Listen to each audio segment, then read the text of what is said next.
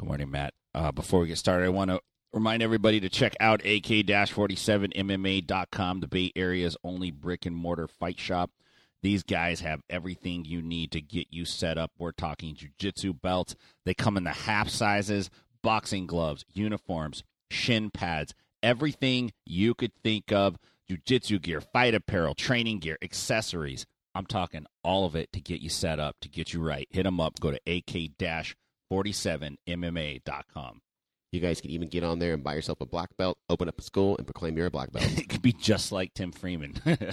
um, hey, also make sure you guys check out cre- uh, cvprint.net. Big Lynn over at Creative Vision Printing will hook you up. Any of your business needs, anything you need to basically run your academy, to run your school. He prints up so much cool shit. He's got a bunch of big MF uh, faces that he made for Matt's uh, debut wrestling show. He's got a lot of cool shit. Check him out. Go to cvprint.net. Also, please leave us a review on iTunes, subscribe, all that stuff inside BJJ. Download the app, use the Amazon click through link. If you're going to get something on Amazon, and you know you are, because you are a consumerist son of a bitch, go through Inside BJJ first and use the click through link. You could also get a premium subscription, back access to the full catalog. That's every show we ever did for a buck ninety nine. And let's not forget, folks, if you're going to use Amazon, you could go to the InsideBJJ.com website and you could click on the click through link. And, folks, there's going to be no gimmicks, no tricks, no hidden charges. Amazon don't do that junk.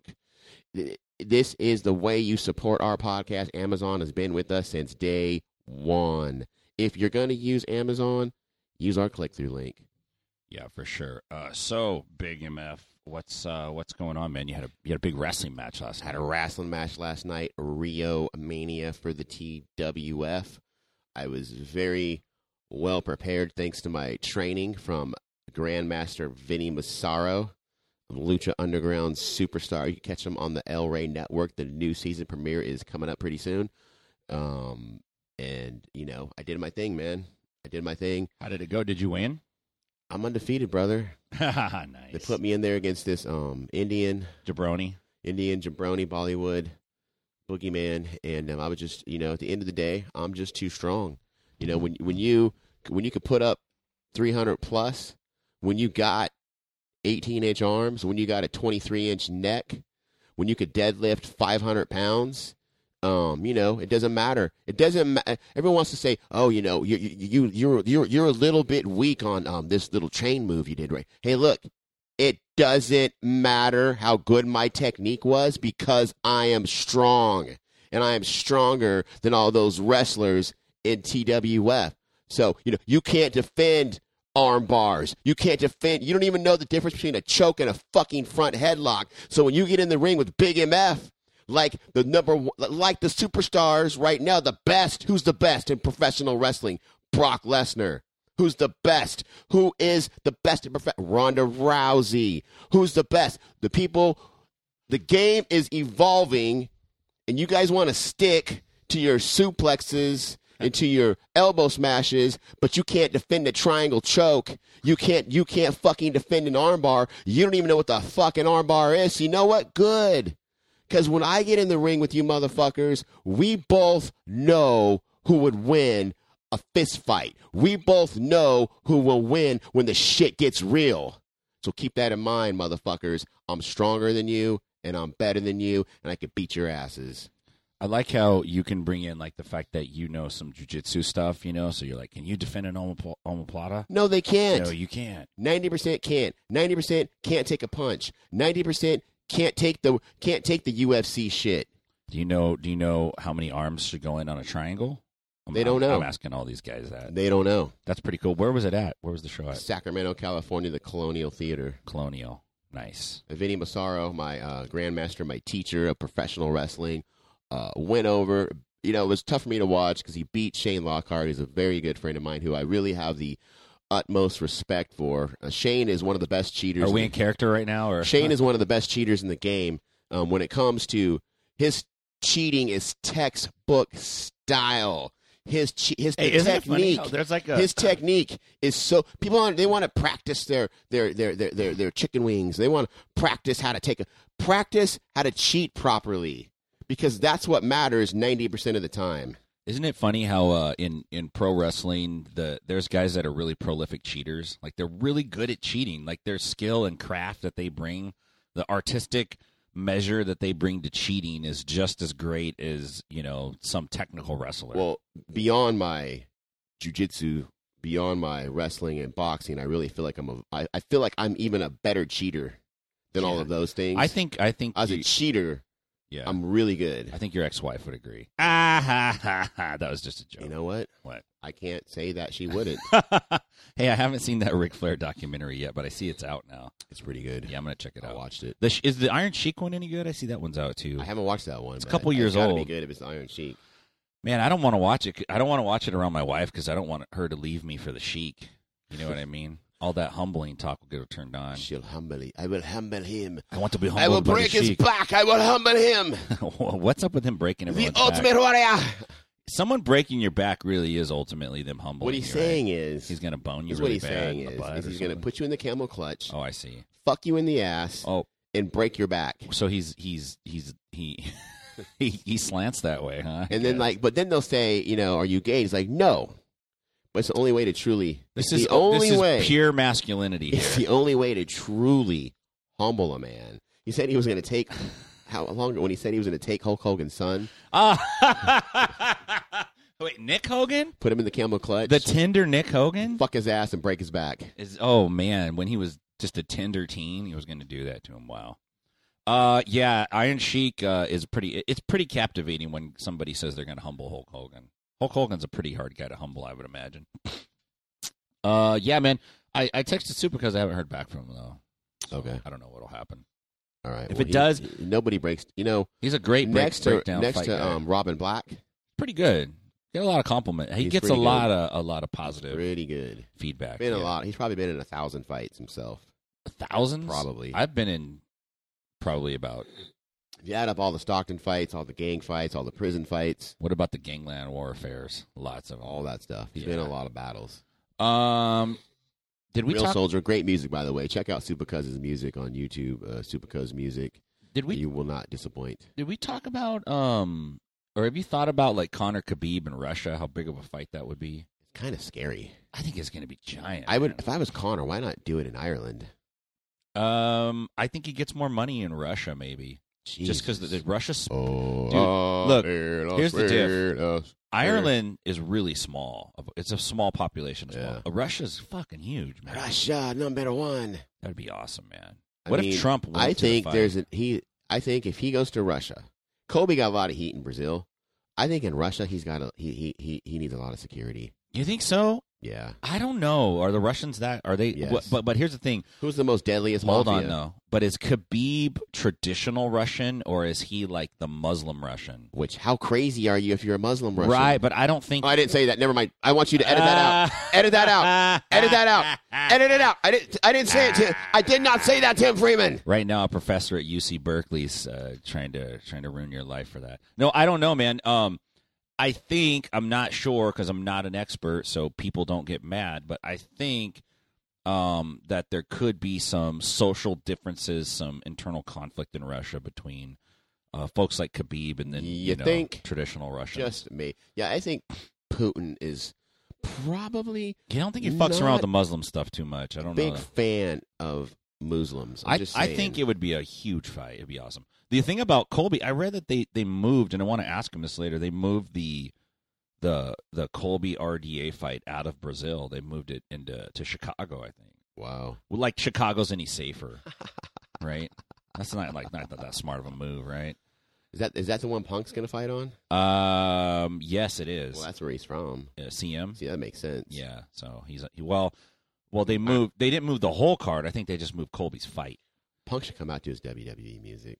Yeah, that'd be cool. He's just embrace. I think- embrace it. I think you're going to see like an actual um a, t- an- uh, I don't know what the right word, but you're going to see like a journeyman serviceable fight out of Punk now. It's a fair fight. I don't think the other fight was a fair fight. no, I think Mickey Gall was way further When he was along. in way over his head. I don't think you're going to see like Punk come out and do some flashy crazy like like Stephen Wonderboy Thompson knockout shit, but I think you're going to see him do some smart things and fight a decent fight. He he'll probably get the W, but he might not, but I think he'll be competitive.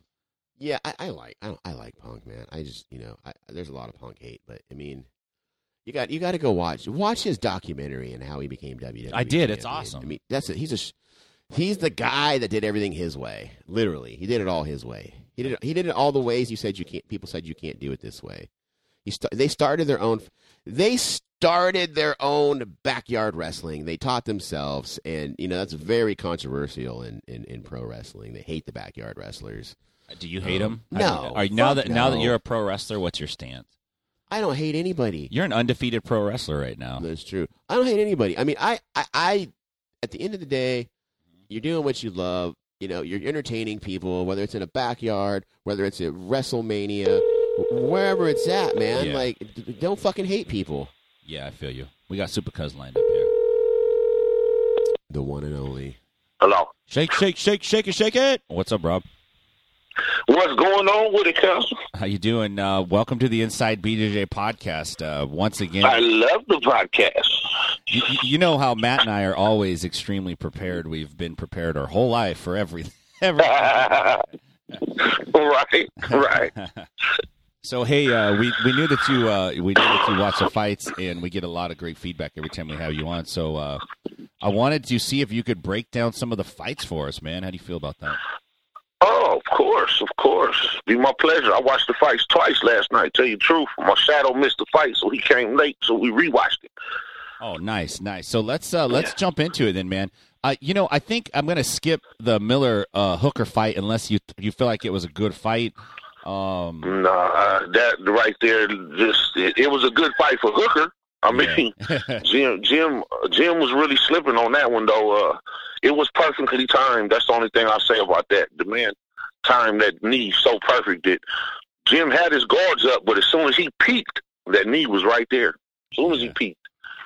What, what uh, break down this uh, the uh, the next card on the uh, on the on the fight is Sterling and, and Brett Johns, the Funk Master against the Pikey. What what what's up with uh, what was up with this man? I haven't heard of Sterling, man. He's he's he's ranked number eight right now in the uh, Yeah, 135 pound division.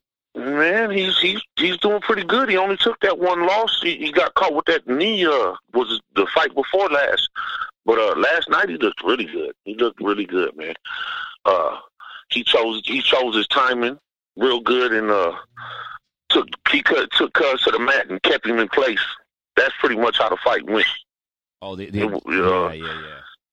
It wasn't a whole lot of real, a lot of exchanges going on. He he pretty much controlled the fight by by uh stayed ras put his wrestling game to him. I mean, so like when I watch a fight, I- think if if if I'm in the fight and I know that that's going to win me the fight, just taking somebody down and staying on them and controlling, I'm going to do Right. that to win the fight.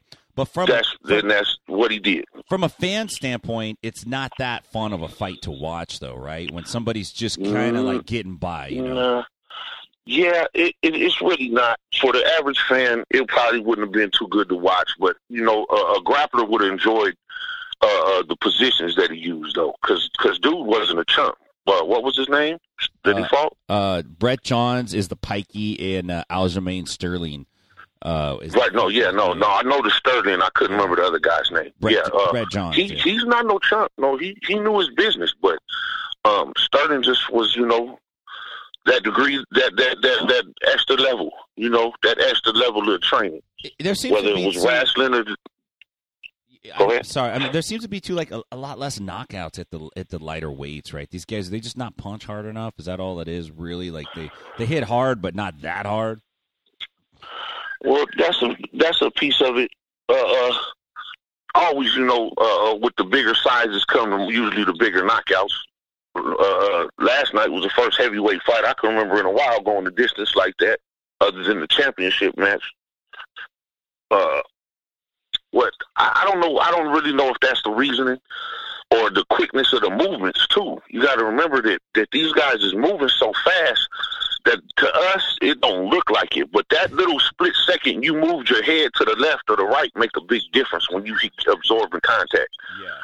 So they're so fast in their movements that a lot of times it's harder for them to get caught with that flesh punch, that flesh kick, like the other people do. Yeah. Body shots, yeah, but head shots, not so much.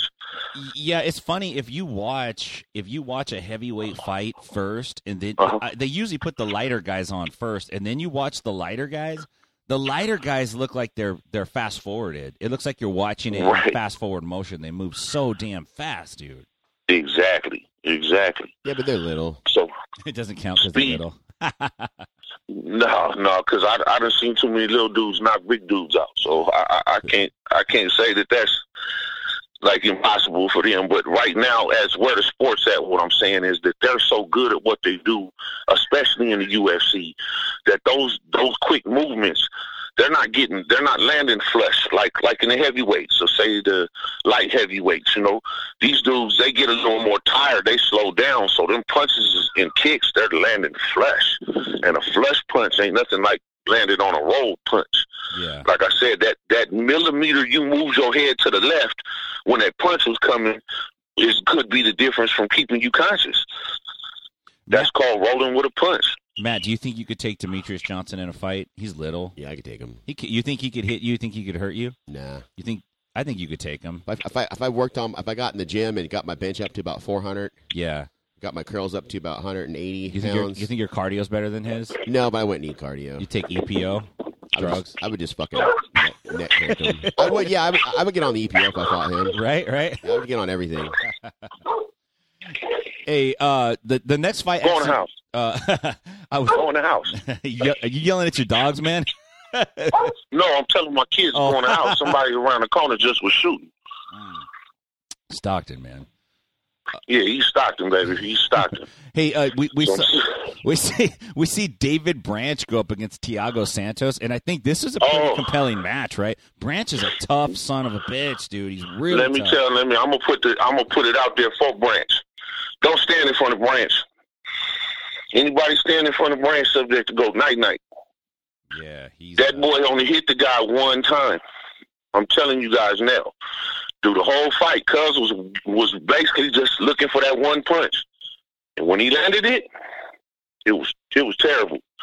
He crumpled Cuz like it was a Chuck Liddell uh, uh, right. oh real wow. shit. Wow. Yeah, he, he he he timed it out, and when he caught him, like it was it was so in the brief of the moment, like you really had to go watch it on uh, uh, on the replay to really see how flush it landed. You know, Branch Branch said that his last loss to Luke Rockhold that he's glad he lost that fight. I mean, this is what he well, he said. learned a lot. hmm Yeah, yeah, he said he's glad he lost that fight. He's a better fighter because he lost the fight. I mean, I guess you have to say that, right? What else are you going to say? But uh, True, dude, but it showed. dude. Yeah, he, he he's a very very good fighter. He gave a plug to his boxing coach uh, uh, as soon as he uh, got the mic, Nice. in which you could see that he he really did work that because uh, Thiago was was winning the fight. Not that it lasted no whole long time, but he he was setting the pace. He was moving. It was doing good. But that boy timed that one punch, and it came over that shoulder and clipped that boy, and he melted like a a, a, a stick of butter in the microwave. Yeah, I'm talking about instantly. I it was think, over. I think what he really needs to do to take his boxing up to the next level is he needs to get with Coach um, Edmond Tarverdyan. Tarverdyan, you know what? He uh how great of a villain would he be in the in the WWE? Oh, beautiful. now? He'd be a great if he, He came out as Ronda's manager. Ronda's manager. It'd be fucking amazing, right? Tarverdyan just Right. come out and like say he's the manager of Ronda and all this shit. It'd be awesome. He should. he could do it, right? It'd be fucking great. Yeah, he. man. I mean, shit. It, it'd be a hell of a promotional point. You ain't lying he about that. gets so much heat. He had fighters throwing kicks at him. Man, Yeah, he did. Hey, uh, dude, Justin Willis, Big Pretty, went up against the Vanilla Gorilla, Chase Sherman. I've seen the Vanilla Gorilla before. Pretty decent fighter, but uh, Justin Willis, I mean, he doesn't look like a uh, a real super fit, you know, heavyweight. But no, but God let me tell damn. you this. What you looks talking about, the- Willis? he looks like Kamala's son. What you talking Remember about, Kamala? he looks like fucking Kamala's kid, dude. Kamala had groupies. Kamala Jr., man. Kamala had groupies. well, Lil Kamala went in there and put in a lot of work yesterday.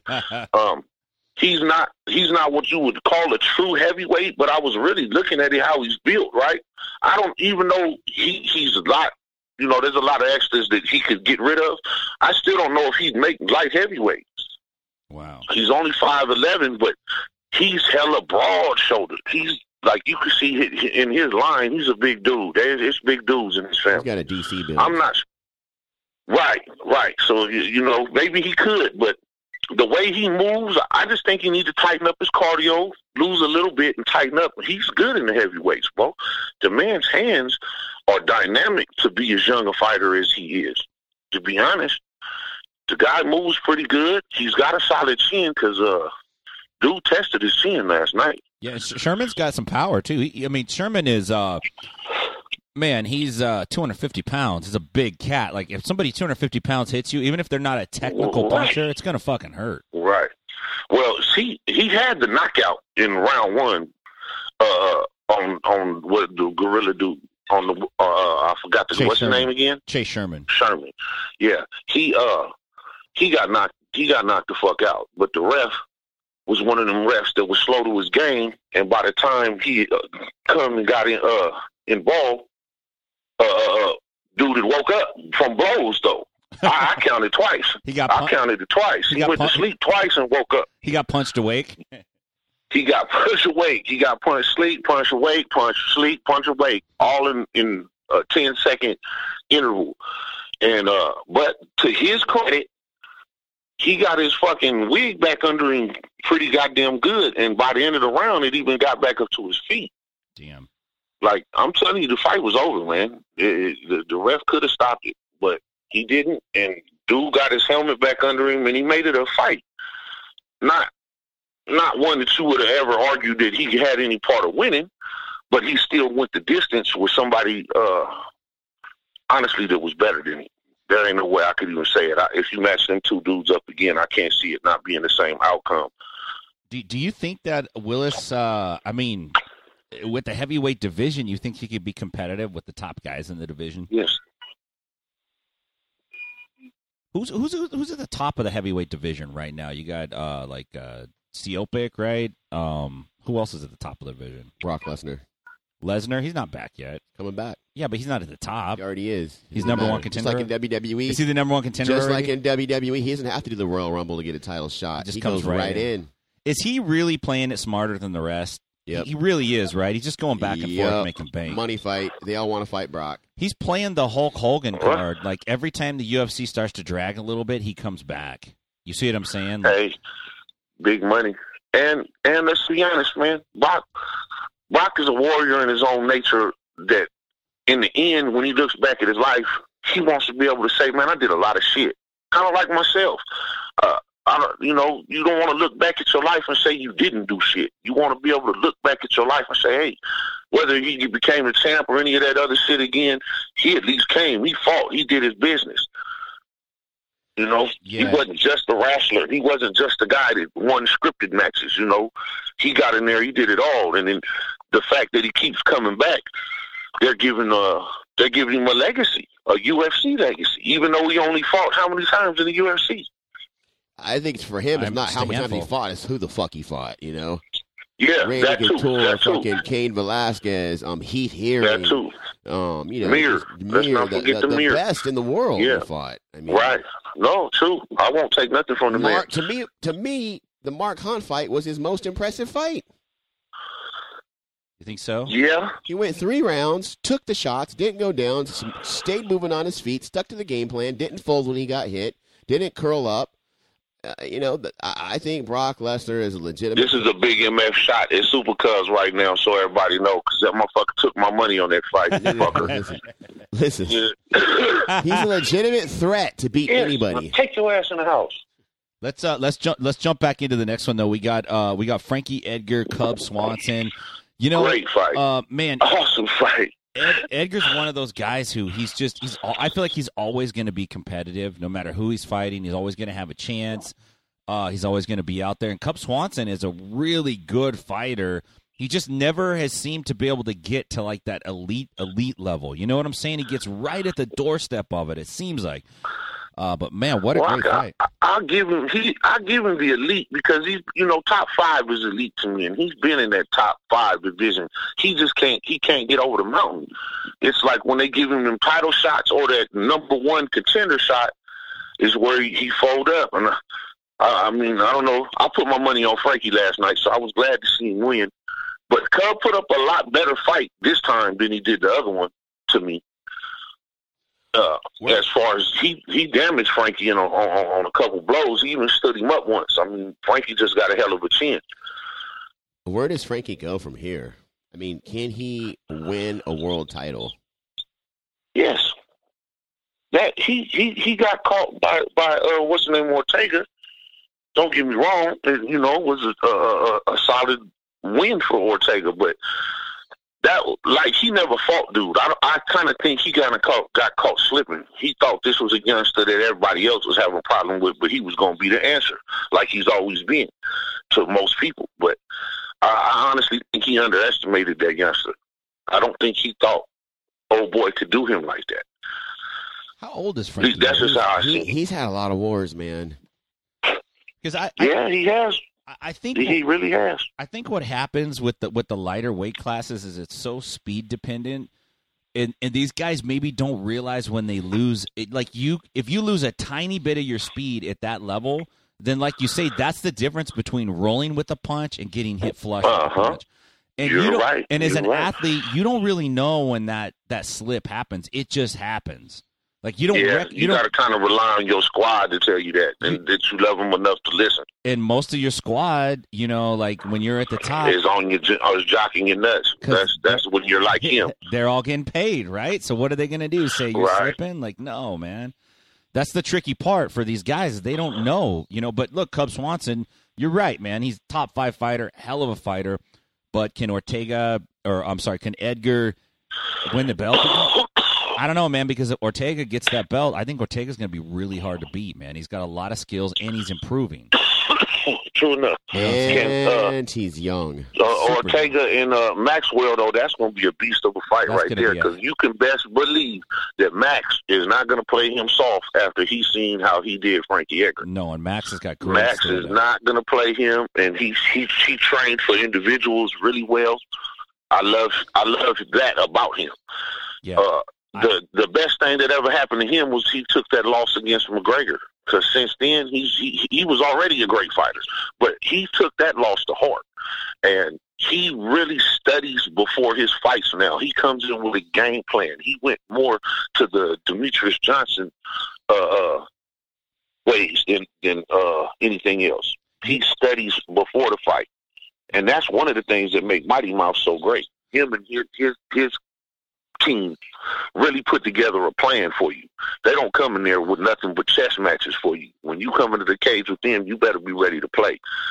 It's not just a fight. Yeah, I, I, I do agree with you, and I also do agree that Holloway, the best thing that ever happened for Holloway was that McGregor fight. And if you go back and look, Holloway is like one dude who really, yeah, I mean, he hung in there the whole. Yeah, the whole fight. Yeah, the Man with a broke ass nose at that. And I don't know if, or I think Ortega has a lot of raw power and a lot of raw skill. I'll make the point. Obviously, Ortega's jiu-jitsu skills are, are very, very good.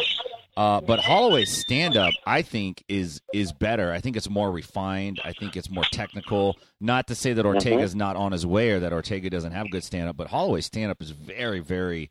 It's sophisticated. It's not like new stand-up, man. This guy's been doing this for a while. He's very good at it, and he's going to come in with a smart game plan. Ortega does take damage. Right. You know what I mean? Like he he gets Right. put in some in trouble. He's had a lot of fights where it's like, Right. dude, he might get finished, but at the same time, it's pretty awesome to to to have that kind of experience of knowing you could be down in a fight like Ortega's been and still pull it out and come back and get and still win. pull it out. Yeah, no, that's not that's not something everybody can do. That's very true. That's that's gonna be a hell of a fight. it- it- oh, right. It's going to make one hell of a fight. There ain't no way around that. I can't wait to see it. So uh, it's going to be the best fight we've seen in a long time. I, I think you're right. I think you're right. So the the I do. I really think that was going to be a hell of a fight.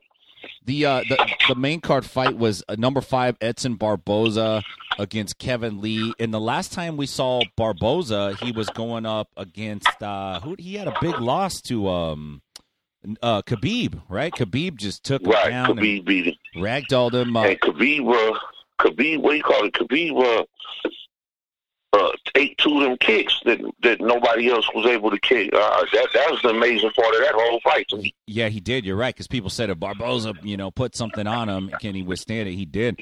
But Ke- Kevin Lee, uh, he's pretty fucking impressive, man. I know a lot of people don't like him. He might not be as uh, fan friendly as the UFC would like him to be, but dude, how do you deny Kevin Lee's greatness, man? He's really fucking good. No, hey, let me tell you, after watching him last night, the boys, he's he's improving and leaps and bounds too. He believes in himself.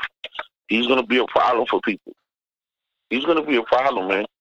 Because did you guys see the replay of the kick he got in the head last night? Oh yeah, it Oh, was. no. It was. It was outstanding, man. It's crazy. Oh my God, he had him doing the young James Brown stanky legs, and and, and he went pressed forward uh, in amazement to, to a takedown. Yeah, that's uh that's uh fascinating, man. And and you know Ferguson Ferguson beat Kevin Lee, submitted Kevin Lee. That's crazy, dude. Yeah. That's crazy. That's just Styles make fights. yeah, totally make fights, man. Hey, uh hey Super Cuz we got to jump off, man. We got to get it get a hold of Colby Covington. He's uh he's on the on the line here to uh, chat with us, man. But thank you for breaking down the fights. It's always a pleasure to talk For with you. How can our listeners uh, catch up with you online, man? Oh well, you know the best thing I tell everybody is Google Super Cuz. Google Super Cuz, you find you got a lot of ways to get a hold of me. Mary Jane Moonshine. Google that. You find me that way too. That's the best way. Uh, it, the Google is my best friend right now. Excellent. Hey, good talking to you, man. We'll catch up again soon. You too. You guys have a good one. All right, you too. Bye. Late. We'll take a quick break. We'll be right back with Colby Covington on the Inside BJJ podcast. Ladies and gentlemen, Reverend Framar. You've been coming to all the services. You've been enjoying all of the fabulous preaching and the uh-huh. singing and the worship. But at the end of a service, they pass something around. It's a plate. And you motherfuckers ain't put a goddamn motherfucking thing inside that motherfucking plate. For shame. I'm gonna tell you what I'm gonna do. I'm gonna put my sanctified shoe up your motherfucking asshole, motherfucker. We got something called 199 for a dollar 99. You can subscribe and listen to all the shows. You coming every week. You listening to everything, but you ain't putting nothing in, motherfucker. You want your life to be blessed. Yes. Yes. All you got to do is subscribe to the podcast for a dollar ninety nine. And the Lord will change your motherfucking life, motherfucker. You know what the fuck I'm trying to tell you? Preach it. Preach it.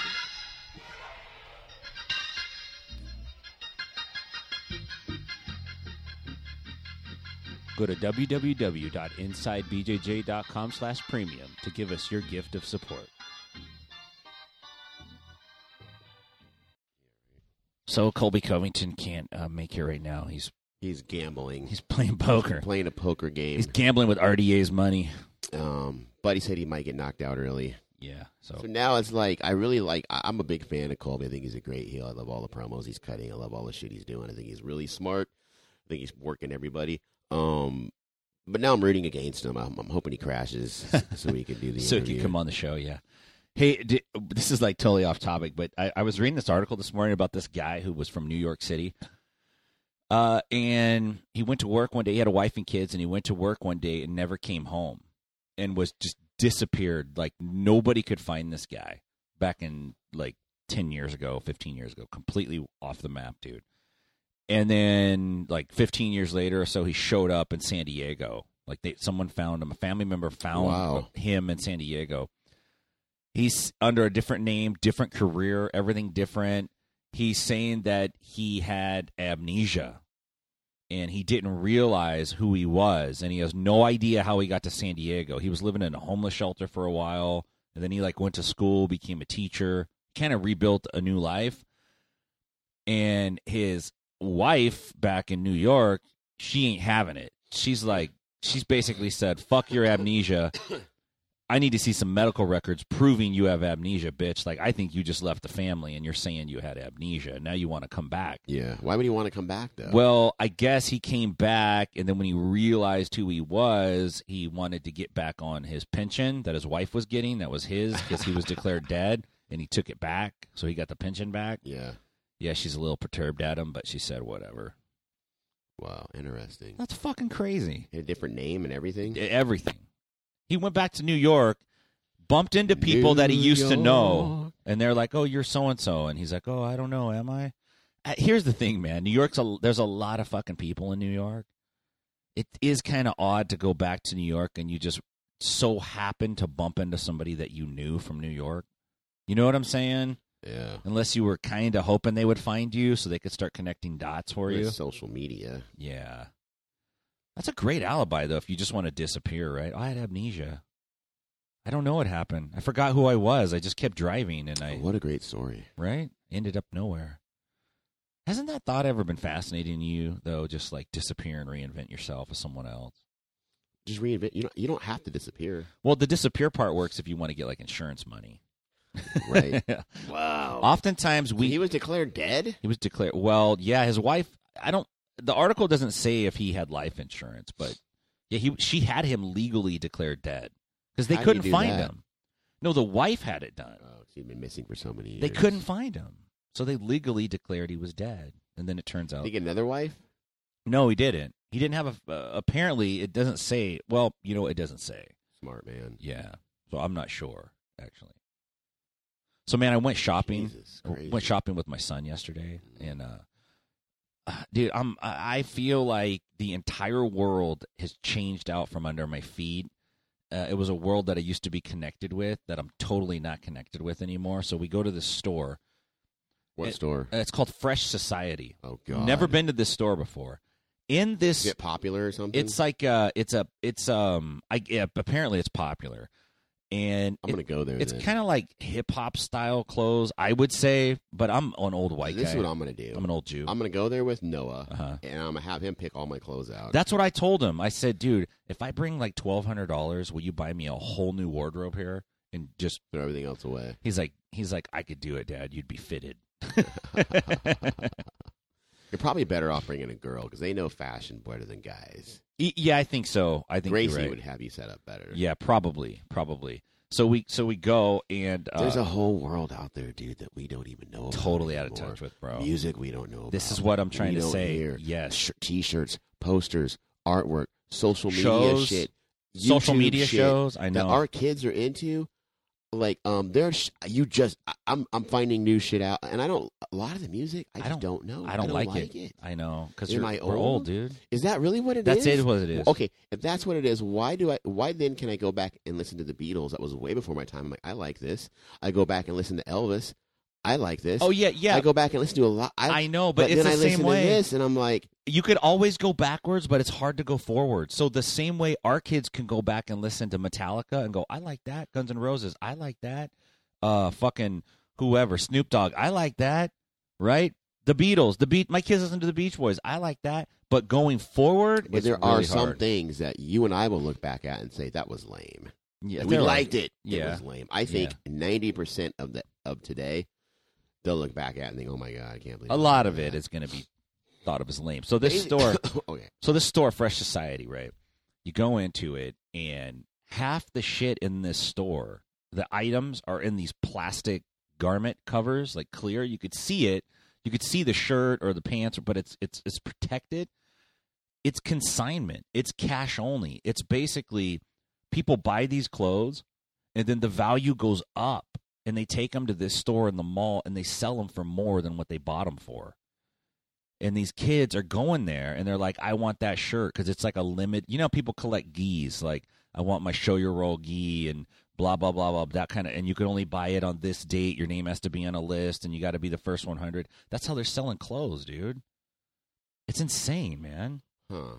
so my kid goes there and he's like good oh yeah i've been wanting that sweater it's like 160 bucks for a shirt dude There's only so many of them that come out. there's only so many of them that come out. And I told him, I straight up told him, I said, dude, if it's your money, because he, he was spending his own money, I wouldn't do it. that you gave him. No, this is money he got Oh. for, from for his birthday. But I told him like, I think it's fucking dumb. I wouldn't pay that much money for a shirt, but it's your money, and if you earned it or you got it, you can spend it. That's fine, but it's on you. Don't come complaining to me like if you made a bad decision. But if you're asking me to buy it, like I'm not spending more than fifty bucks. Like I'm sorry, dude, it's just not gonna happen. You know, I'm just I can't I can't morally do it, dude. I can't pay two hundred dollars for a sweatshirt that has a monkey on it. You know what I'm saying? I just can't fucking do it, man. Yeah. But I felt, and my brother-in-law Manuel was with me. You know Manuel. You know Manuel's like a real nice, super gentleman guy. You know, and we're just talked a lot about how out of touch we are with the world, man. It's so different, dude. It's changed drastically changed. It's really different. It's evident every time. And every fucking time my daughter gets in the car, she takes over the music Ah. immediately, Bossy about it. fucking immediately. And she plays shit, and I'm like, this is all. I gotta say, there's one, there's one artist that, for whatever reason, I I I, I kind of like. And Who's have you that? ever heard of this guy? Logic. I like Logic. Logic. I, I kind of like him. A little peep. Oh, I've heard a little peep, but I, I don't. I don't like have anything that rings a bell. I don't either. I just when she when she plays his music, I'm not like. I'm not pissed. The my son's really to Logic. I'm going to another Logic concert in Mountain No, View. really. I'm going to do a concert Friday. I don't know. I don't know who it is. I went. The, do so. Uh, when have you taken Gracie to a concert to watch a, Yeah. a group? We saw Green Day. Okay, but that's like your generation, Yeah. though. But I mean, a group that's her her crowd. I'm about, I'm about to. So what you're gonna find out is like when I took Noah to see Logic in San Francisco a couple years ago, it was kind of before he really blew up. I was by far the oldest guy in the crowd. I was older than everybody. Dude. Everybody, man. I was like, wait, and then I actually saw a jujitsu guy from Stockton that used to train with Miguel, and he, his name is Ian. And I'm like, Ian, what's up? Like a crowded concert, dude. I just bumped into Ian. Well, at least you know you can kick anyone's ass there. Yeah, I mean, I'm t- I would do. I was literally pushing kids around. I told you this, right? Kids, right? they're like you know 15 16 you know when you're that age most 15 16 17 year olds they don't have full man developed like there's some that are like fuck i wouldn't mess with him like you'd probably fight back but most of them i just grab because it was so tight it was nuts to butts dude like if you are a sexual predator you have a great time at a concert i would imagine i don't know i kept my hands in my pocket the whole time no but i would just uh, i would just grab kids and just literally shove Throw them to the down. side yeah You know what I've developed is what I call a kid punch. Oh, you're good at it. So Yeah. you put explain the kid punch so because the I've kid seen you punch do this. Is this is a kid's a real asshole and he's puffing up on you and, and, and stepping up like he's some sort of an adult. You know, Tell me though, I want you to tell this. What do you consider a kid puffing up or stepping up? he's talking shit at a level that if he wasn't a kid, he might get his ass. He might get popped, right? Yeah. Okay, okay. So that's when I Me too. the punch. When I feel like okay, you want to you want to talk bad, you okay? So then I'm going to show you what happens when you talk bad. You're trying to be in the man realm. Yeah, in the man Yes, realm. okay. Trying to be in the man realm. This is what happens when you get in the man realm. So there's a punch you could throw. The kid's got parents. You don't want the kid, you know. So you throw the punch with just amount of force that he won't cry, but he felt the pain. Nice. Nice. Just right. Just That's right hard. on the button. Are you punching with a closed fist or an open fist? Closed fist right in the face. In the face. Right in the You're- face. what part of the face? Cheek. Cheek. Cheek. Jaw punch. Just cracking Yep. him. Just crack- Boom. It- you don't do a full wind up though, No. huh? It's like a Boom. it's like a Bruce Lee two inch Boop. punch. And they have a real look of shock on their Boom. face. You just crack them. And if they say something else, I do it. I do. I usually do two. I follow up with another one. Boom, boom. Because usually they'll be like Same side, doom, doom, or you go left, right. left, right, and then I'll usually say, I'll end it with, and don't talk shit. I've witnessed you uh, kid punch before. It's it's impressive. I've done a lot of kid punches. I tried to follow your kid punch once, and I fucking got ratted out, dude. you remember that? It's hard enough. You got to do it just right. Where they know you didn't, you put a little, a tiny bit of force into it. They felt it, and they don't want to get it again. You know what I did though? Is I did a kid punch and I pushed out at the last minute and I hit him in the shoulder, and I didn't get him hard enough, and so I followed up with a hair pull. Oh no! and the hair pull got me You in gotta go trouble. right to the face. He ratted on me. He immediately started bawling when I pulled his hair. And then his mom approached me. Did you pull his hair? should have said no. No, I didn't. It wasn't a jujitsu student. that would be funny though. If I was pulling their hair. You got to put them in line, man. You got to. gotta know. gotta tell 'em Step what's out up. Of line. Yeah. Punches coming to the face, Well, here's the thing that I think and it's good for him. for for boys especially. Here's why: because this is how it is with men. You know, uh, men know this. If if I get in your business too much and I cross too many lines, we're not just gonna have words. We're gonna fucking have a physical altercation, and somebody could get hurt really or bad shot. or Killed. shot. I think with with the ladies, you know, they cross boundaries a little more with each other, but it's just it's just shit talk. It's just talking and shit talking and social media bullshit and I'm going to unfriend you and this and that and the other. But with men and the testosterone and the muscles and the macho and the ego, Testosterone is key. you fucking cross some lines, dude, and we're coming to blows. Like we're gonna fight, man, and somebody could get hurt real bad. And so men give each other a little bit more distance, a little bit more space. I'm not gonna get in your face. I'm not gonna get in your world. Like you know how girls kind of get in each other's business a lot, you know, and guys don't. And guys are like, "What do you fucking care about that shit for?" Guys don't do it because if I get in your business too much, man, we're gonna fight. We're gonna have a physical confrontation and that's the part I think that you know when you're raising boys or, or you're around kids or, or, or younger younger boys, teenagers, they're starting to grow up. Like they have to learn that lesson, man. You got to fucking stay out of people's business, or you're gonna have to fight. And that's okay as long as you want to fight. You know what I'm saying?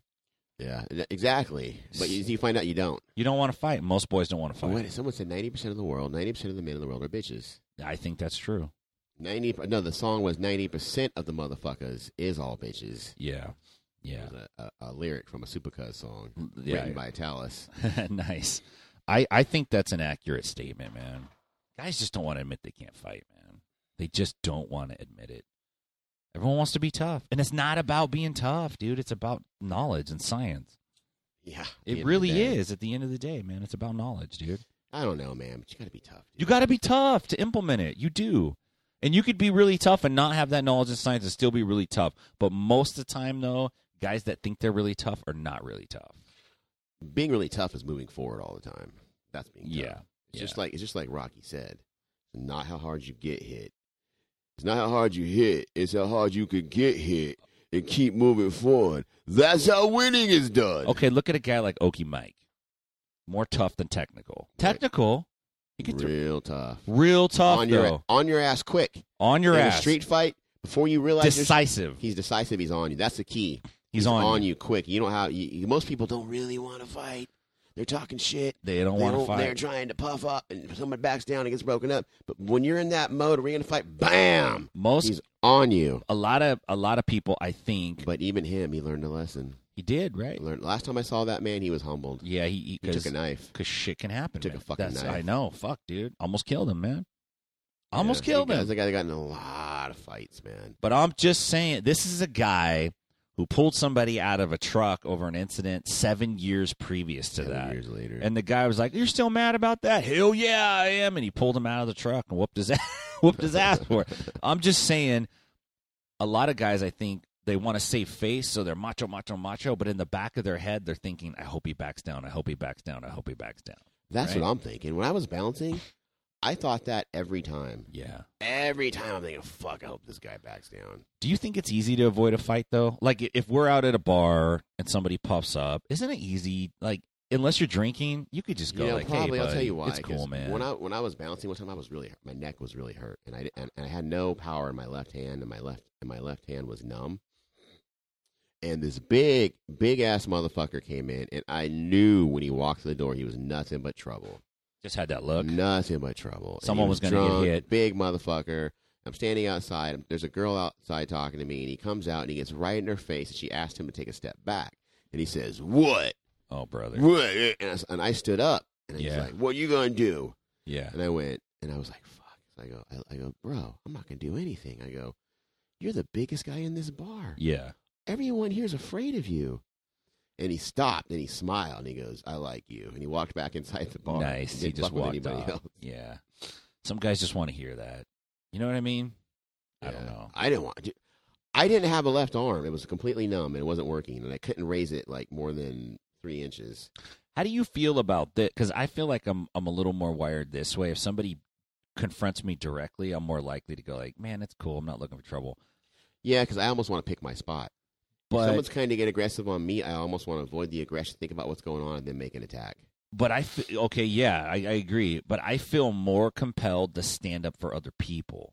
Like if I see somebody Yeah, punking an old guy or punking some, Yeah, I feel yeah. more likely to go like, "What the fuck, dude?" Like yeah. I, I saw this uh, picking my kids up from school. I was taking them to lunch, and some like dude, some Mexican dude in a truck, got all mad at some old man and was like screaming and yelling at him from his truck. I, and the old man was like oblivious to what the fuck was going on. And I like I circled over there. I thought I was going to step in, but I didn't. Last time I stepped into something, these kids were stealing from a store. Uh huh. They were running, and sort of were chasing them. I, and I, it just made me live it. I don't know why I got so mad. Who were you mad at? The kids. Yeah, yeah. You know, and so I chased the motherfucker. Did you catch anyone? No. I told him if I ever see I'm going to beat the fuck out of him. it's hard to catch kids. They're fast as fuck. I know. And it's just like, and then some people were like, he's probably, some, some of the store goes, he's probably hungry. Oh, brother. He probably, I would have bought him something to eat. Oh, like, yeah, sure you would. Number one, we were in a discount store. it was, the shit there was cheap. 99 cents, motherfucker. Fuck. Yeah. He wasn't hungry. They were there to. Was it Curry's grocery yeah, store? They were yeah. there to steal. Yeah. They were there to steal. Yeah. And I'm like, you know what? I go. He was like, "Er," and I said, look, old man. The guy, he was there. I go, look, old man. yeah.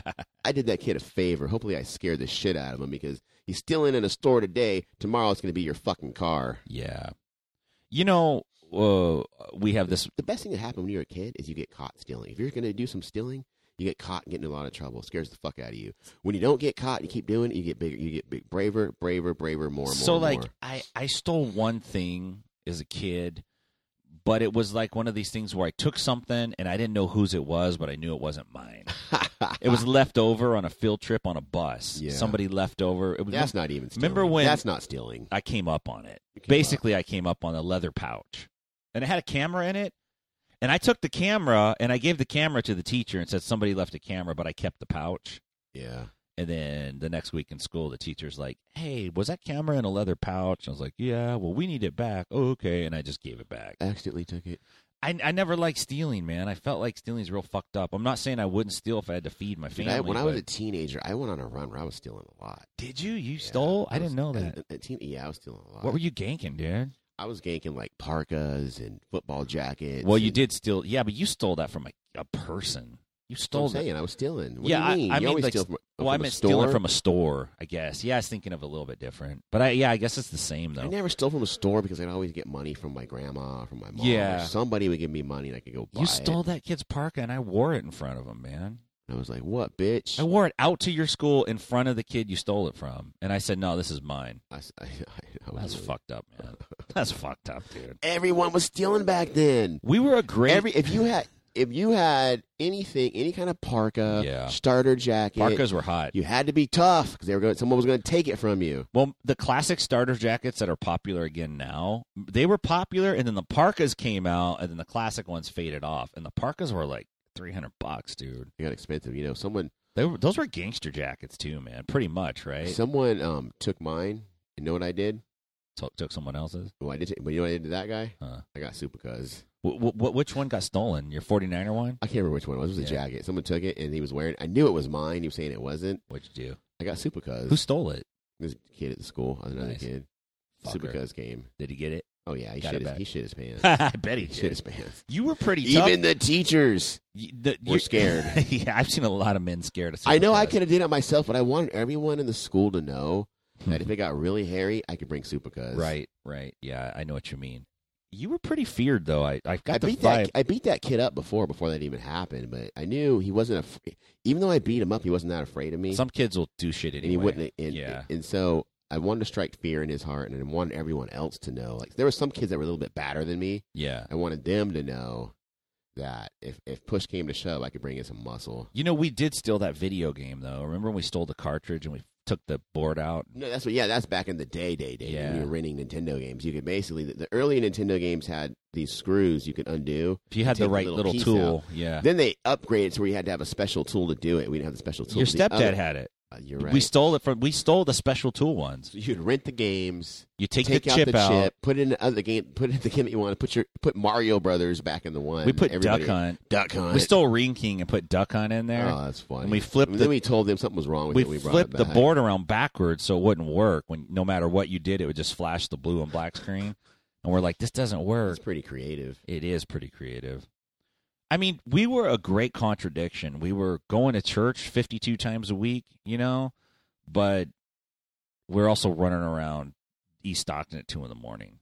You know what I mean? it's funny you brought that up. I saw an old picture that I posted on Twitter of um Oh, yeah, the old church photos. Yeah. Um, it, you know, it's it's weird because um I think that that whole life prepared me for a lot of shit.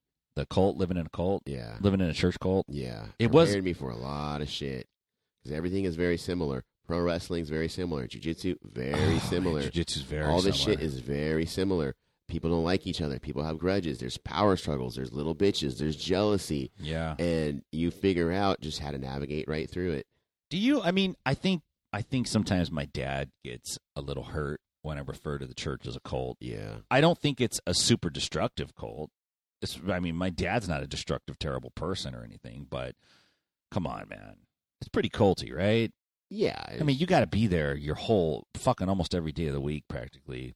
yeah. You got to abide by a bunch of dress standards, a bunch of behavior standards. You got to get permission to do a bunch of things. You can't just come and go as you please. You, you're not supposed to take different jobs. You're not supposed to buy a car without permission or talking to. You can't go on vacation without checking in first. It's like Just do a courtesy. Let people know. a courtesy. It's a pastor. it's courtesy. I think you're going out of town. I remember when I was getting the. uh you're going out of town an awful lot for these uh, jujitsu things you've been getting involved in lately. You know, it's funny though. Like, okay, you need to you need to um, get permission or check in with your pastors, right? Yeah. Before, or you're out of order. You're, Right. You're sitting and like ninety. How many of these guys, these prominent figures, were fucking doing all kinds of shit? Well, some some there was a percentage that were doing bad shit, and then there's another percentage who hadn't worked in the last 40 years and didn't even know what it was like to have a job anymore, right? You got that too. And then there was another percentage who were basically they were rock stars, man. They flew around to different conferences every month. They had their own Cadillacs with giant emblems. Some of on these them. guys had their own planes. Now they weren't giant planes, and they flew them themselves. They were they had their pilot's licenses, but the church still bought them planes, and they said they needed it for the work of God, so they could fly to the meetings.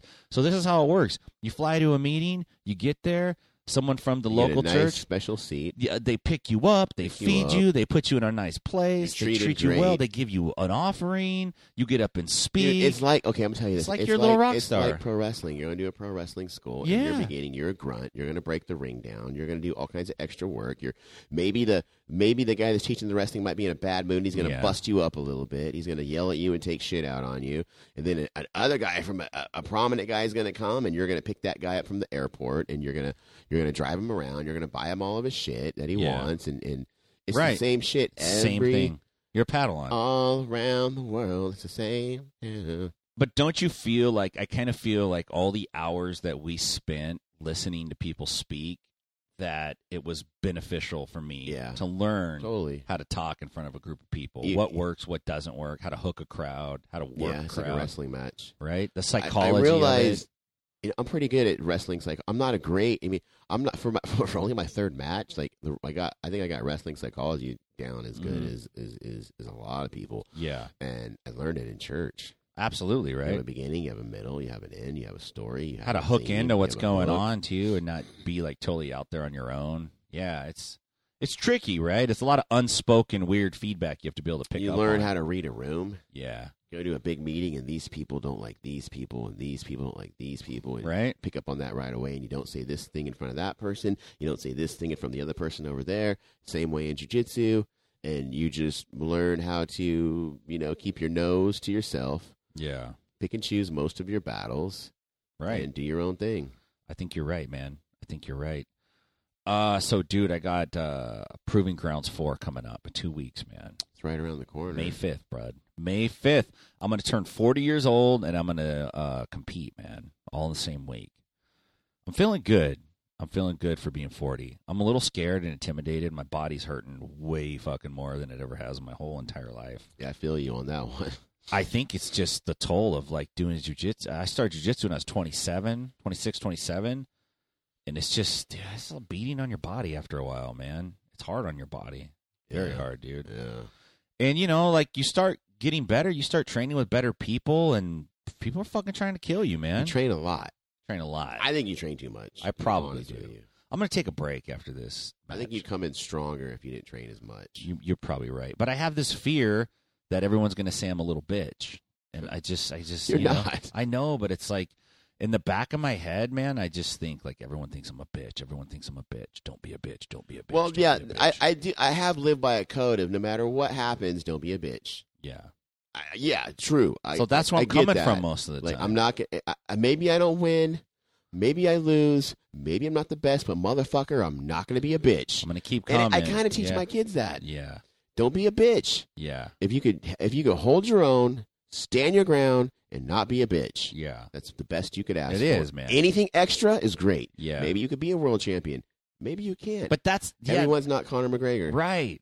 You're absolutely right, man. But you want to be able to be respected. at Hold the your end of the ground. day. Stay, be in a room of killers. Be respected. Yeah, Yeah. Hold your own. Don't be a bitch. it's bitch. hard, man. That's the code. There's a lot of killers out there. A lot of killers. It's hard not to be a bitch when David Mitchell hasn't showered in a week and he wants to roll with you and he's just like angry, gnarly.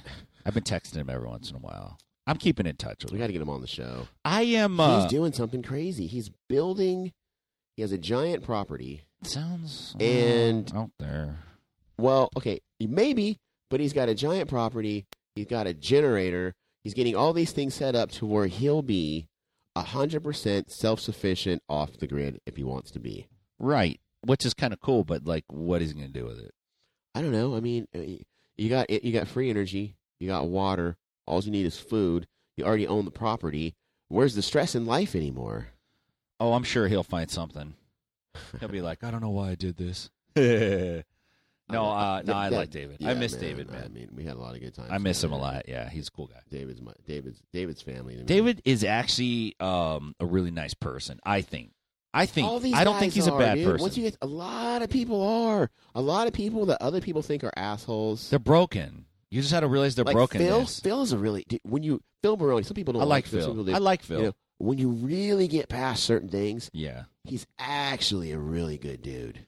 I think though what you got to realize too is like you and I were raised in a group of cult like we talked about that was like you had to love everybody, be nice to everybody. True. So we overlook a lot of behavioral things that other people cannot overlook. I think the key is to do that. Like you know, let's say you're in a management position, and some managers don't overlook shit. They nail everyone. For, and I think the key to being a good manager is actually Let- overlooking you a gotta lot of let things. something slide, man. Let things slide I think you're right. because you can't correct everyone, and you can't always get someone better.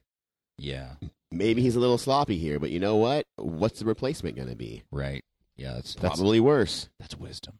I've been in a weird point in my life where I'm trying to reconnect with people a little bit.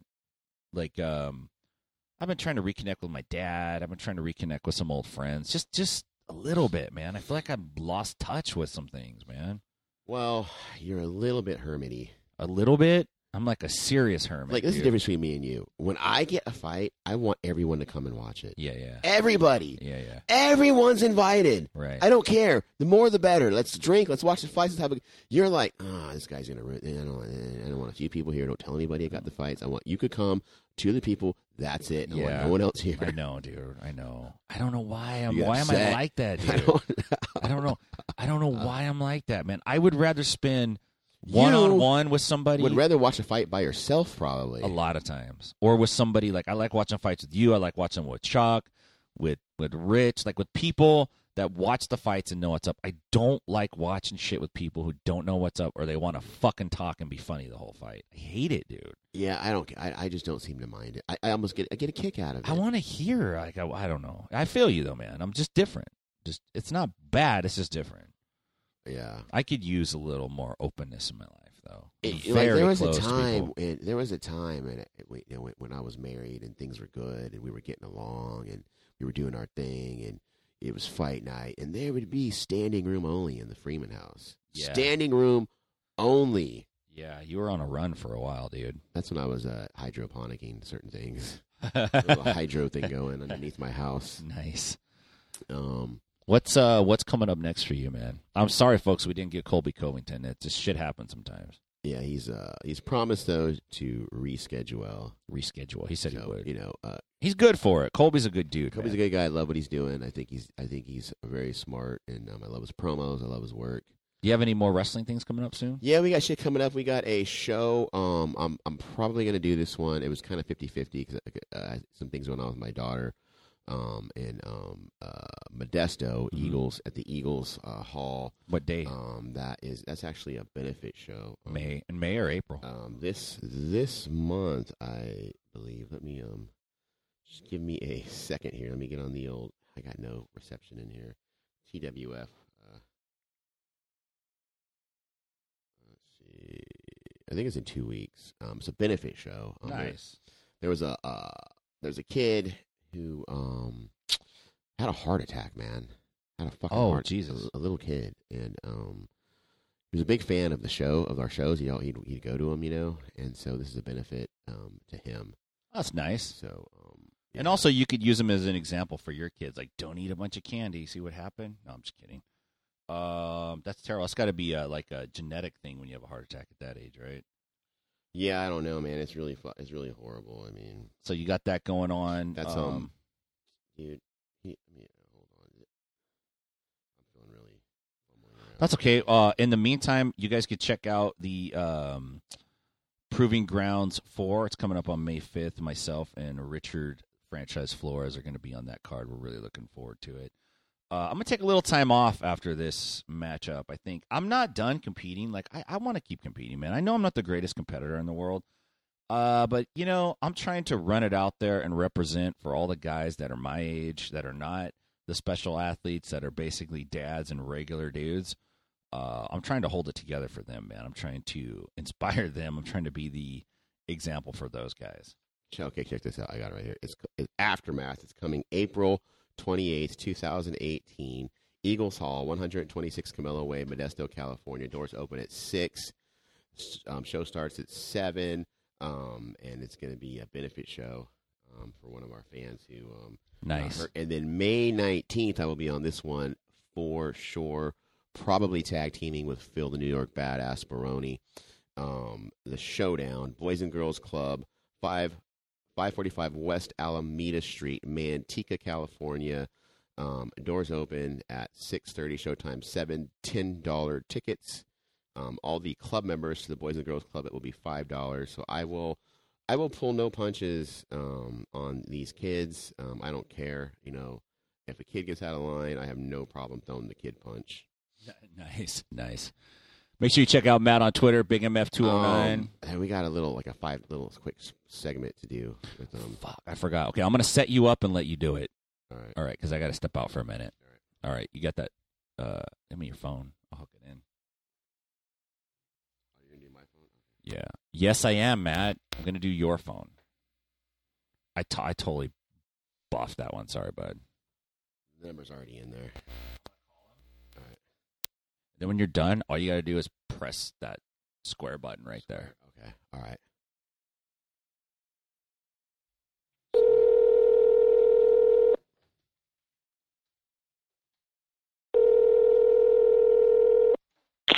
Hey, I was going into a lake bar. It's going to be kind of loud. I can always go outside. That's why I was just touching base with you. To see when you guys were ready. Matthew Granahan, you always got to be ready to perform because right now you're live and you're on the air, brother. Live and on the air. Live My and on God, you guys, you guys We don't go- play around. I don't fuck around. I don't. I don't believe in foreplay. I go right after it. you don't do the pre-interview, uh, as I know. None of that shit. Go in, no foreplay, and raw dog it. Nice, raw dogging it. I I, I love it. That's uh, that's my style. But I I know some of the shows, like Mr. Colin Crandall. I, I love being on his show, the MMA Power Hour. He likes to do those Yeah, in-depth pre-interviews. it's a it's a decent show, but I think at the end of the day, this is the premier number one show in the in, the- in the whole. Oh. I love it. I love Inside BJJ, and uh, and I got to ask you guys before I, we get started, how is how is uh my brother, my twin brother from across the Long Island Sound, you the know, New York um, badass, doing? or know, or as or as Bonnar called him in our stand-up set last weekend, the upstate New York badass. You know, um, uh, he's in New York right now, and um, I, I, I unfortunately, I, I uh, condolences goes out to Phil and his family. I, I received a message from him today. His his mother has is, is passed away. So, um, Did she pass? Oh, that's horrible. I knew she was. I knew she was ill, um, and I, you know, I, and that's totally. I talked to him yesterday. yeah, it's just a brief morning- conversation. Yeah, this morning he he messaged me and looking to come back as soon as he can after the after the funeral, and um. So yeah, you know, I Yeah. mean, it's, it's, it's horrible. It's, it's, it's, you know, it's it's uh, a part of life. We gotta go through these things, and we lose people, and, and, and nobody lives forever. But um, it, it doesn't make any better when it happens to you. Absolutely, my condolences go to the Baroni's family. I know his family as well. I know my sister frequents uh, their restaurant up there in New York as well, and I've known the Baroni's for a long time, and, and it's so ironic because my family's Baroni too, uh, uh, but we're not related, same but spelled the same way. My um, one side of my family, and it's funny because my aunt is uh, Cecilia Baroni, and she's actually lives in uh, St. Mary's, Georgia, where I'm going to do this this clinic next weekend. It's SICS clinic next weekend. So it's my condolences go out to Phil. I didn't know that yesterday when I called him. Yeah, I Um, think, it, I, that, think it, I uh, think it happened late last night. He texted me early in the morning. Yeah, that's terrible. Well, you know, it was great that he made it up there. I know, uh, I know his wife well, as or his now ex-wife well, Angela as well, and she was up there, so she had a, a lot of support. And uh, it's a horrible disease, you know, the the Alzheimer's and dementia. Know, my grandmother went through Yeah, that. you know, I don't know if this is an Italian thing or not, but all of my, I, I come from an Italian family too. You know, I'm mixed, but my my Italian Yeah. side, every one of them got Alzheimer's. Every Yeah, my grandmother had it too. Yeah, Every fucking one of them. Me personally, yeah, it's crazy. you know, huh? I mean, I don't think, I almost don't think it's the worst thing in the world. You know, man, because there's a lot of shit I like to forget, anyways. Well, that's the thing. I mean, there's a lot of. I've even made some stand-up jokes about it. You know, you get to meet new people every day when you Did have you, it. did you ever hear? Uh, speaking of Alzheimer's, um, did you ever hear uh, what happened with um Vern Gagne in, in the resting home? Oh, it's so funny. I was just thinking of that. Yeah, he was in the he was in the rest home and he Yeah. killed the guy. Yeah, he had Alzheimer's. The other guy had Alzheimer's, and um, they got into some sort of fucking argument, and um, and um, Vern Gagne hip tossed him, broke the guy's hip, and he ended up Broke his hip, ended up killing him. Yeah, you know, Vern Gagne, man, two-time national champion from the University of uh, Minnesota. He was he was a bad dude, and of course, AWA world champion. Oh, he, he held. his- You, you can think about this. All those guys that were in the AWA, they all feared Vern Gagne. Yeah, they did. Did you ever hear the Hogan story though? The Hogan Gagne story uh, was an interesting one. Of course, Vern was up in years, but um, Hogan and Vern were getting into it in the locker room, busting on each other, and Vern tried to double leg the Hulkster, who was like 320 at the time, and Hogan just locked him in that same uh, hold he applied on Richard Belzer and, and put old Vern right to sleep on the locker room floor. Well, yeah, And uh, about Greg 300 Gagne was standing right there. But a 320 pound Hulk Hogan at that, in that day, there's no shame in having him put you to sleep. No, and you know if that had been ten years ago, I think he probably would have had a ten years before. You might have had a different, um, a different outcome. Yeah, exactly, man. Father Time. You know, I love, I us all. love the, the, the, you know, the, the Ric Flair story where he quit um, Vern's school and Vern ran after him and found him and slapped him in the face and made him go back. Yeah, that was So, awesome. He said, he said, "You quit. You quit high college football. You dropped out of college. You're not quitting this." you know, some people would say that would be extreme today, but fuck, he saved Ric Flair's life. There'd Oh, there wouldn't have been a Ric Flair, right? No Nature Boy. He'd probably uh, be dead by now of, of drinking and depression and suicide or whatever. Yeah. But but like that slap to the face drove him back to the fucking class, and that doesn't happen. There's no Ric Flair. Who knows what happens to the professional wrestling world? Oh yeah, it's funny because Paulson does that to his fighters before uh, they go in the cage. It's an old thing Antonio Inoki did with Machida, with Lyoto Machida too. Slap him across, paintbrush him, slap him across the face. I had a fighter I was cornering, um, Jason Lawrence, one time. He was big on that. He he says he goes, do that to me, do that to me. He said, paintbrush me. So I paintbrushed him um, before he uh, went into the cage uh, and, and hit him pretty hard, and, and he he liked it. It got him fired up. I always like to slap myself in the face like repeatedly if I was going to fight. Like I I'd want to hit myself all over my face. Yeah, and, and wake get, get yourself whole- up, get all that shit numb. Hell yeah, get yourself in the mood, man. Wake yourself up. You know, um, man, um, I had a wrestling. did you see any of the crazy stuff with um going on with uh Bonnar in the last week, the last couple days? My man Stephan Bonnar. You know, that's a wild man right there. He was wild as hell when he was down here. We we were together last weekend, and I thought we had a great time together. We did stand up. We played uh, beer pong. Dominated on the beer pong, and that used to be my game a quarter century ago in college, and I still didn't miss a beat. Me and Bonnar won like six games in a row, and he was putting Jack Daniels in his cups. and then uh, and then we closed the men's club, the strip club.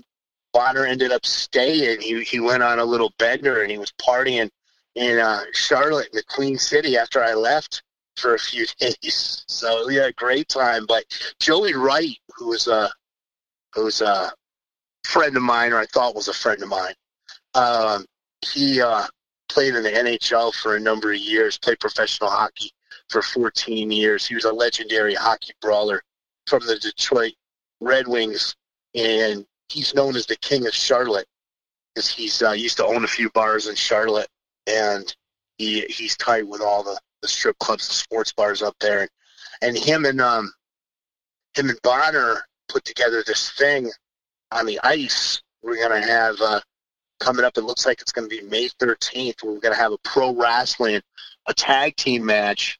Me and Jeff Lewis Neal, um, the radio host from the Rise Guy show, that's actually been here on Inside BJJ with me, uh, two-time uh, state champion in wrestling here, and, and a pro wrestler uh, who's who draws big through his morning show. He's going to be my tag team partner, and we're going to take on Bonnar, and uh, I call him the Ice Queen himself, the figure skating fudge packer. Uh, now that he's crossed me, uh, Mister uh, uh, Mister Wright. There, talking about and, a uh, hockey player, right? I mean, uh, yeah, he's a hockey player. He's a he's a legend on the ice as far as a brawler. He's a big dude. You know, he's like six four, two fifty. Um, he, but you know, he's don't hockey don't player. wear the singlet 'cause he's going to grab it. Like he, he's going to grab it and pull it up and hit you in the face. Well, he's going to try. Yeah, he's going to try and pull the singlet. over. But then I agreed. He he didn't want to get in the squared circle.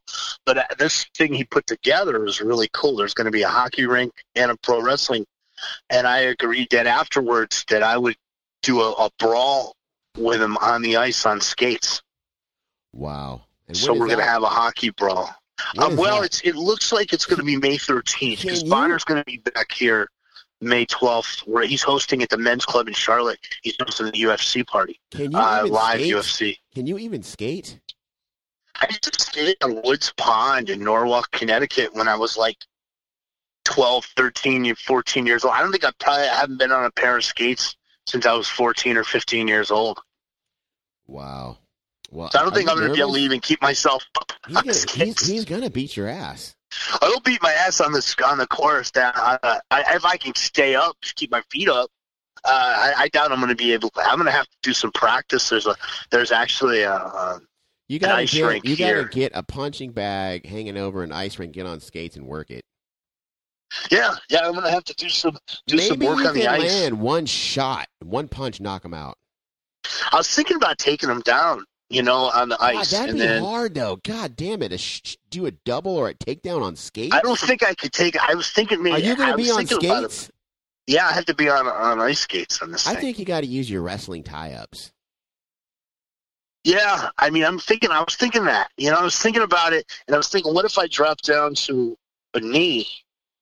You know, there's no rule I can't drop down to a knee, and and started just tying up with them, and, and maybe hit like a outside single. But how do you do any of that stuff when you got those skates are really sharp? I don't know. I You wouldn't, know, I, I- I wouldn't do it. I'd say fuck you. Well, Bonnar got me. He talked me into it. He talked Yeah, me into well, it that- yesterday. That, was- that doesn't surprise me. so what's going Yeah, on? You got like, you got some you that. got some other stuff coming. You got some wrestling clinics coming up, right? Yeah, I wanted to talk about that because we, we I think the first time I was on your show, I talked about the rest our wrestling clinics, SICS system that I developed years ago with Kamal Shalorus, and we worked with John Shattuck, an old boxer, for for the striking aspect of it. We're featured in in UFC magazine back in 2011, and we uh, certified Phil Baroni as a coach as well. And we're we're obviously bringing it to the fold big names since then, like Dan the Beast Severn and uh, Mark Coleman now, as well as Pat Miletich has his own his own system. But um, I wanted to, to come on your show and just basically say any of those guys that um, you want to have come out to your school because I know a ton of schools listen. Whether it's whether it's um, Kamal Shalorus or Stefan Bond or, or Phil Baroni or Pat Miletich or Mark Coleman or even King Mo, who I broadcasted with down in Florida. He wanted me to book him for some clinics. Reach out to me. That was the first thing I want to say. You know, reach out to me, PM me, Matthew J. Granahan on Facebook, King of Connecticut, king.of.connecticut on Instagram, and PM me, and we can coordinate um, a seminar. But the SICS system, it's a submission wrestling based system that I developed with Kamal, and it was kind of in conjunction with Eric Paulson because I know I've come on your show to promote more my broadcasting with Bonnar and the pro wrestling stuff. But long before that, uh, I was training with Kamal when we were living in Austin, Texas, 10, 11 years ago. And I was doing my book with Eric Paulson, and, and then I lived in Fullerton for a while. And I told Kamal, I said, man, at that time he was WEC. It was before he went into UFC. I said, man, you know, Eric's got it down. His his style is very similar to yours, you know, with, with combat submission wrestling, but he's got it down as far as at that time Eric was going every weekend to a different school. And he had schools certified all over the country, all over the world. And we developed SICS as a similar system submission wrestling based fighting system. And it's a system that really is geared towards wrestlers, but it doesn't have to be limited to wrestlers. A lot of wrestlers go into grappling, they go into MMA, and they start to lose some of their fundamentals, whether it be their cradles, which are cradles are so great in MMA. You can hold a cradle and drive in knees. You know, can transition from a cradle to a lot of subs like head and arm chokes and stuff. Leg riding is so is so effective. The fundamentals uh, of wrestling and apply them to grappling and to MMA. And that's really what the SICS is. We have a coach curriculum that we developed many years ago. And you know, I got in more into the in the broadcasting and then doing my show, King's Court, and I kind of forgot, you know, how much I love coaching. Then uh, Coach Perkle from Carolina Combat Academy, who also coaches Emerald High School, um, he um, had me out to do some clinics this year, and I I started to remember how much I love coaching because I used to coach a fight team here in South Carolina for years, and I really Kamal contacted me about Derek Sierra, who he's he's known for a long time. Derek Derek's great, man. He's, he's I've been watching some of his highlights, and he's he's really good um, boxer and grappler. And Kamal had trained with him for a long time, and Kamal said, you know, I want us to certify Derek as a coach, and I want you to go down there and meet his guys and do a clinic. So that's what I'm going to do um, this coming Saturday. So this Saturday. April 28th. Yeah, it's called Precision Fight Sports. It is, you know, just outside of Jacksonville, Florida. And I mentioned, uh, I mentioned Baroni. My aunt Cecilia was down there. My uncle just passed away. Um, actually lives down lived down there um, as well in that in that area. of um, St. Mary's, Georgia. So it's right outside Jacksonville. It's like exit one off of 95. Uh, gonna go down there and do a clinic with Coach Sierra. Hopefully, um, hopefully um, we'll get a good crowd. He's already got his students coming, and really looking forward to that. And then Kamal is going to come back over the summer with me and uh, do a clinic down there as well. And, and that's for listeners that don't realize it. That's a, a former UFC fighter. Yeah, Kamal is Kamal is the captain of the British Olympic team for freestyle wrestling, and then I knew him when he first came here. We were together at the CTC, which is a Miletich fighting system school in Austin, and uh, he was fighting for WEC then. He was undefeated in WEC. I was managing him. He got him into UFC, went into UFC, um, and uh, had a few fights in UFC. Then he went to one fighting championship, had a nice undefeated run, and then competed against Shinya Aoki for the for the title there. Uh, so he's had a very long and storied career in grappling as well in Abu Dhabi, um, as well um, as the mixed martial arts. Um, so it's so it's kind of we, we name it on him. I created it with with Kamal and with John Shattuck, uh, but we, we give it to Kamal's name. It's Shalorus Integrated Combat System, SICS, and a submission wrestling based system, and that's going to be an SICS clinic. And we still have a number of guys um, who compete under that clinic, under that banner from schools we've certified. Scott Dance the Dirty Dancer, who's a phenomenal grappler, a fight to win champion, fight to win grappling champion, Metamoris champion, uh, Brazilian Jiu Jitsu black belt as well. He's one of our certified coaches. Um, we also have Rustam Ismagulov, who was a um, uh, member of the national team in wrestling for um, over for Russia, for Bulgaria, and uh, he's certified as well now.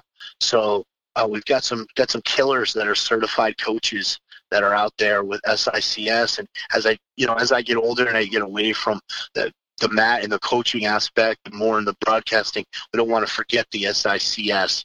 So we've got these coaches that are going to carry on the legacy of it. And as Kamal gets older as well, you know, he's he's more in construction now. Although he did, he is a partner in District Martial Arts, a new gym that um, he opened with Scott Dance up in Arlington, Virginia, as well, which is an SICS gym as well.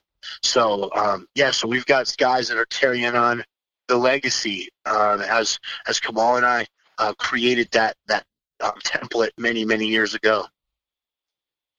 All right, uh, Matthew Granahan. Anything else? Anything else you got coming up? Well, um, yeah, I I, I want to promote uh, a couple of other things that are going on in the world of professional wrestling. Uh, of course, uh, if you saw my tag team partners, Amp Dominic now, the Damsel's Delight.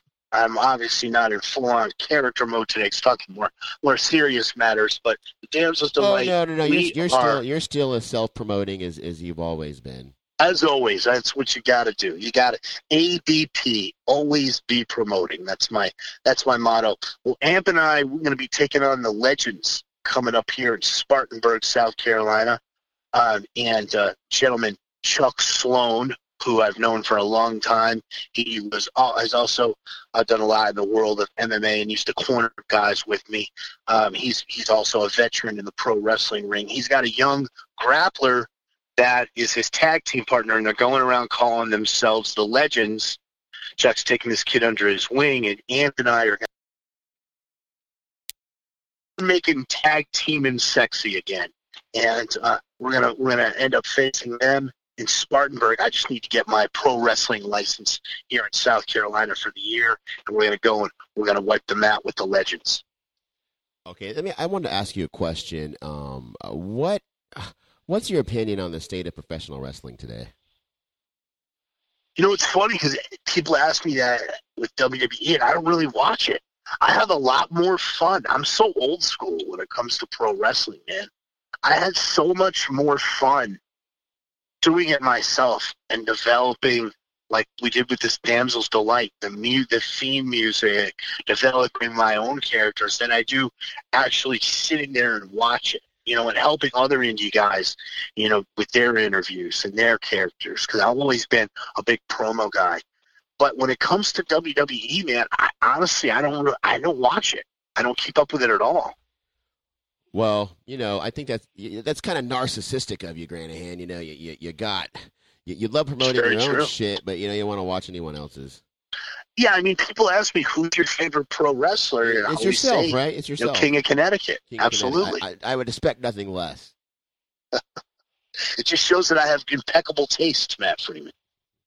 Well, hey, um, uh, you know, we've had a good show. I want to thank you for joining us and check out everyone. Check out the clinic. Um, get some great wrestling. Uh, good shit down there, and uh, good luck. Good luck on the on the ho- get good luck in your hockey fight. I think you're gonna get murdered.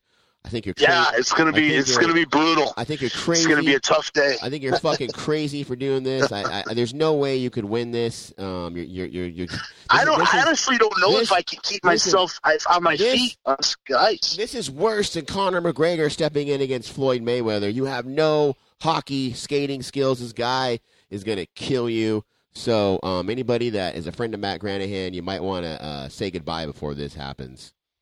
It's gonna. It's gonna be brutal. It's gonna be brutal. And, and I know a lot of people out there that love to hate me. So all you people that love to hate me, you definitely want to kind of come on uh, May 13th in Charlotte. And again, Precision Fight Sports, April 28th, this Saturday at noon in St. Mary's, Georgia. All right, brother. Thanks, Mr. Freeman. Have a great weekend. Later. Bye. There you have it. That was uh, Matt Granahan. Uh, he manages several fighters. He's a he was managing Phil Baroni before I took over the uh, official duties. Professional wrestler, um, good collegiate wrestler. Uh, you know, um, sometimes he he uh, self promotes a lot and he's very egotistical. But he did a favor for me, so I had to um, let him come on the show. Normally, I would have hung up on him about five minutes five minutes into the deal but um, I promised him that I wouldn't based on a personal favor he did for me. So I apologize to all the people who hate Matt Granahan, but I really would, I really would encourage you to tune into this um, little ice skating fight. He's to get worked. He's absolutely to get murdered. Um, you know, I want to uh, thank everyone for listening to the show. Tim had to step out, so now I'm rocking it solo.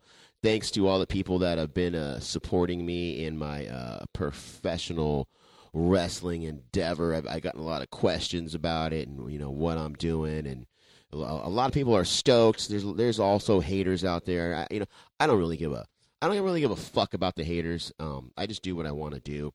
Um, but you know, basically, you know, most of the fans who listen to the show, who listen to the show, uh, who for a long time, long time listeners know about about a year, a little longer than a year. I I, I got divorced. I went through a divorce, and you know, you're sitting there, um, you- you're living your life, and you're slowing down, and and you're being you're doing the family thing, and you got the house, and you got the kids, and you got the job, and you're you know, little, doing a little bit of training, a little bit of this, a little bit of that, but no passion in things that, that, that I used to have passion in. And you know, you're you're putting on weight, you're watching a lot of TV, you're you're eating a lot, you're drinking a lot, you're having a lot of seconds, you're getting a lot of desserts, and then um, one day, you know, you're the, the, the lady that spending your, your life with, um, she looks at you and she's like, I don't love you anymore. You're not the guy that I married. And it's like, yeah, you're not the guy that you that got married because you're different. You turned into something else. So I'm sitting there right after I was pretty much told, you know, that, you know, I don't love you anymore. And you know, look, listen, listen. We all, we're none of us are saints. We, we're we're all guilty of something. There's no relationship where one person uh, is less guilty. Everybody fucked up in this thing. So I'm not pointing fingers. I'm I'm just kind of telling my story on how this kind of unfolded. You know, and I'm sitting there. I'm middle aged and you know at that moment like like always when all women leave their husbands the women lose a shit ton of weight they're getting a shit ton of fucking attention and a shit ton of compliments. And i'm sitting here and i'm like fuck i'm 40 i'm fucking balding. I'm fucking fat as fuck. What the fuck am i gonna do? My fucking life is over. And you know a lot of guys have i say this because a lot of guys have found themselves in this position in life you know um, so you could do one of two things. You could you could turn tail. You could you could tuck your dick in and and you could run. And um, I thought about, you know, I, I seen a lot of friends go through the same exact thing, and they turn to fucking pills, they turn to fucking booze, they turn to fucking alcohol, and I was like, you know, what do you really want to fucking do? You're four, you're in your forties, you got a little bit left. If you really bust your ass, you really, you know, maybe maybe get on a, a few uh, supplements, wink, wink, and start training. What do you? And I thought, you know what? I want to fucking wrestle. I want to fucking wrestle. All my life, I wanted to wrestle. I fought. Wasn't a UFC fighter, but I stepped in the cage. I fought. I've trained with some tough dudes. I've taken my lumps. I've sparred with some tough guys. Sparred with some tough dudes, and um, done all the other shit I really wanted to do.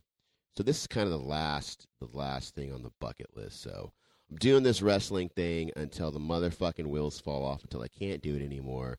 And you know, I don't give a fuck about what anybody says. I don't give a fuck about the haters. I'm gonna go out there. I'm gonna train, and I'm gonna do my fucking best. And and if anything else, I fucking know. I know the psychology of this shit. I know how to work a crowd. I know how to be a heel, and I know how to get heat. And I have a hundred percent confidence in that. So, um, so thank you for checking out the show. Check out the uh the check me out on Facebook, uh, Big MF two oh nine at Inside BJJ. Inside BJJ Matt on Twitter. Find me on Facebook.